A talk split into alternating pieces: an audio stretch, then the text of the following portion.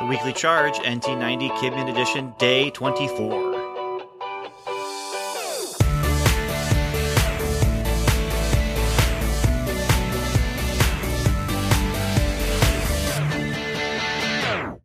Hi, I'm Pastor Ben, and welcome to the Nappanee Missionary Church's NT90 Challenge KidMin Edition. If you're just finding this podcast series, you might want to go back to day one and start there at the beginning of Jesus' story. It's day 24, and today we are reading another miracle of Jesus. In John chapter 9, we have the story of when Jesus healed a man who was born blind. Once again, as he does this miracle, he teaches the people around him about who he is, and he teaches us too. I'm reading from the New International Reader's version of the Bible, and links to this version of the Bible are in this episode's description, or you can find it at BibleGateway.com. As we read, you might know this story because you've heard it before. This is something I tell kids and adults all the time, and I've said in every episode of this podcast, and, and Miss Jen has also said it.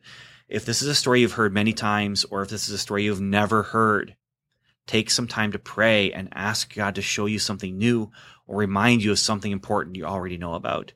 Ask God to speak to you through His Word. John 9, verses 1 through 11. As Jesus went along, he saw a man who was born blind. He had been blind since he was born. Jesus' disciples asked him, Rabbi, who sinned? Was this man born blind because he sinned? Or did his parents sin? It isn't because this man sinned, said Jesus. It isn't because his parents sinned. He was born blind so that God's power could be shown by what's going to happen. While it is still day, we must do the works of the one who sent me. Night is coming, then no one can work. While I am in the world, I am the light of the world. After he said this, he spit on the ground. He made some mud with the spit. Then he put the mud on the man's eyes. Go, he told him, wash in the pool of Siloam. Siloam means sent. So the man went and washed, and he came home able to see. His neighbors and people who had seen him earlier begging asked questions. Isn't this the same man who used to sit and beg? They asked. Some claimed that he was. Others said, No, he only looks like him. But the man who had been born blind kept saying, I am the man. Then how were your eyes opened? They asked. He replied, The man they called Jesus made some mud and put it on my eyes. He told me to go to Siloam and wash. So I went and washed. Then I could see. Jesus tells everyone that he is the light of the world. Then he healed a man who had only seen darkness from the day he was born, and that man saw light for the first time that day.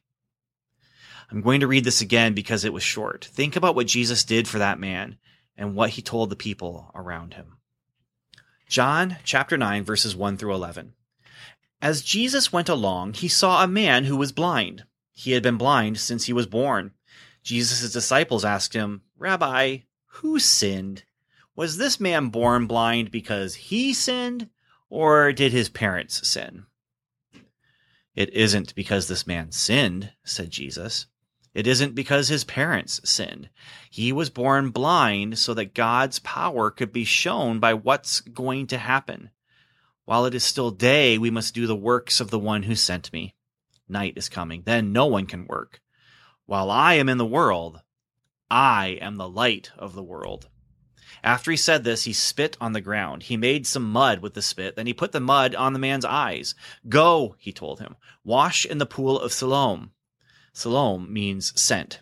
So the man went and washed, and he came home able to see. His neighbors and people who had seen him earlier begging asked questions. Isn't this the same man who used to sit and beg? They asked. Some claimed that he was. Others said, No, he only looks like him. But the man who had been blind kept saying, I am the man. Then how were your eyes opened? They asked. He replied, The man they called Jesus made some mud and put it on my eyes.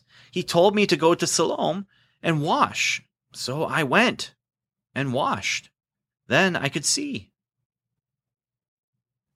That's all for today. Remember, new episodes will appear on our website, nmckidmin.com, and in your podcast app every morning.